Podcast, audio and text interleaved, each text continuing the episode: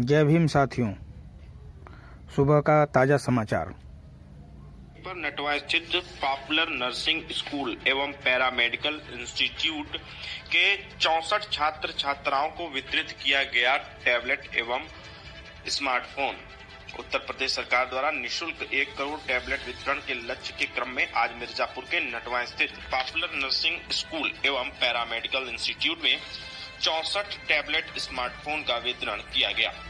दबंगों ने राड से मारकर किया घायल युवक मंडली अस्पताल में इलाज जारी। बताते चले कि युवक की पहचान शत्रु मुखिया उम्र 24 साल जो कि नेपाल के विराट नगर का रहने वाला है और वह मिर्जापुर में आया था मजदूरी करने और वह हैदराबाद जा रहा था उसी दौरान एक ढाबे पर यह घटना घटी है।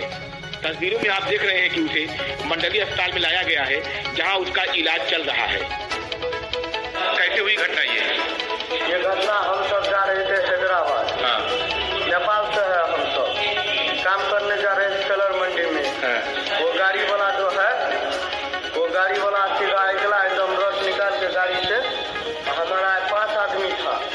एक आदमी को उसको कपार में सीधा मार दिया रस किस चीज़ से मारा है?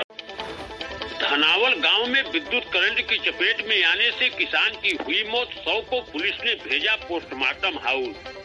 लालगंज थाना क्षेत्र के लहकपुर चौकी अंतर्गत धनावल गाँव में गुरुवार को दोपहर बाद चार बजे के करीब धनावल निवासी किसान राम सहाय यादव पुत्र स्वर्गीय नचक यादव उम्र अंठावन वर्ष अपने खेत के गेहूँ की फ़सल की सिंचाई कर रहे थे कि खेत में गड़े विद्युत पोल के स्टे में करंट आने से झुलस गए। सीखड़ गाँव में गुरुवार को बच्चों के विवाद में दंपति ने कुल्हाड़ी से हमला कर विवाहिता को गंभीर रूप से किया घायल। तस्वीरों में आप देख सकते हैं, तस्वीरों में सीखड़ गाँव की रहने वाली सीता हैं, जिन्होंने बताया कि बच्चों के विवाद में उनके पड़ोसी दंपति ने घर में घुसकर कुल्हाड़ी से उन पर हमला कर दिया, जिससे उनके सिर में गंभीर चोट पहुँची। कांग्रेस के हाई कमान के निर्देश पर कांग्रेस कार्यकर्ताओं ने हाथ से हाथ जोड़ो कार्यक्रम के तहत संकट मोचन में लोगों से किया संपर्क। तस्वीरें आप देख सकते हैं। तस्वीरों में कांग्रेस कार्यकर्ता हाथ से हाथ जोड़ो कार्यक्रम के तहत हाथ जोड़कर लोगों से मिल रहे हैं और कांग्रेस का संदेश जन जन तक पहुँचा रहे हैं। इस दौरान शहर अध्यक्ष भगवान दत्त पाठक उर्फ़ राजन पाठक ने बताया कि हाईकमान के निर्देश पर यह कार्यक्रम किया जा रहा है। शादी कर लोगों को ठगने वाले गैंग को मिर्जापुर पुलिस ने किया गिरफ़्तार। पुलिस लाइन में एसपी संतोष कुमार मिश्रा ने किया खुलासा।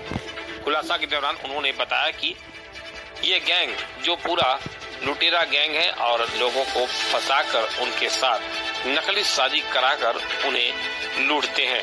यही इनका काम था। ऐसे ठगों को पुलिस ने गिरफ़्तार कर लिया है। पूरे मामले का पुलिस लाइन मनोरंजन कक्ष में एसपी ने इसका खुलासा किया। वहीं पकड़ने वाली टीम को पुलिस ने पुरस्कृत भी किया। जनपद मिर्जापुर में एक गैंग को पोस्ट किया गया है, जो कि नकली शादी कराकर पैसे ठगा करता था। इसमें दो लोगों को गिरफ़्तार किया गया है। और इसमें अभी और कुछ लोग, इस गैंग के भी वांछित भी है। इन दो लोगों में पूजा, जो कि एक महिला है, और प्रदीप कुमार, इनको पकड़ा गया है। ये घटना इस प्रकार है कि आगरा से आए कुछ लोगों के द्वारा, थाना कटरा में ये तहरीर दी गई थी।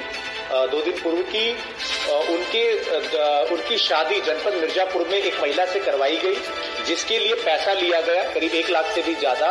और शादी हो जाने के बाद में लड़की की विदाई के समय में विदाई नहीं की गई। जब पूछा गया तो ये उनके संज्ञान में आया नॉलेज में आया कि उनके साथ में फ्रॉड हुआ। कि उनको आगरा से बुला के जनपद मिर्जापुर की युवती से शादी तो करा दी गई, लेकिन, और शादी के लिए पैसा भी ले लिया गया, लेकिन लड़की की विदाई नहीं की गई। इस पूरे प्रकरण के संज्ञान में आने पर इसमें मुकदमा पंजीकृत करा के इसमें कार्य शुरू किया गया तो इसमें दो लोगों की गिरफ्तारी हुई, और ये भी ज्ञात आया कि एक ये संगठित गिरोह है, कि जो कि बाहर के लोगों को जनपद मिर्जापुर में लाके जो यहाँ की जो कुछ महिला है, उनसे शादी कराते थे और पैसा लेते थे। और इस पूछताछ में यही मालूम चला कि पूजा की पहले ही शादी हो चुकी है। ऑलरेडी ये शादीशुदा महिला थी, इसकी दोबारा शादी करा दिया गया पैसे के लालच में।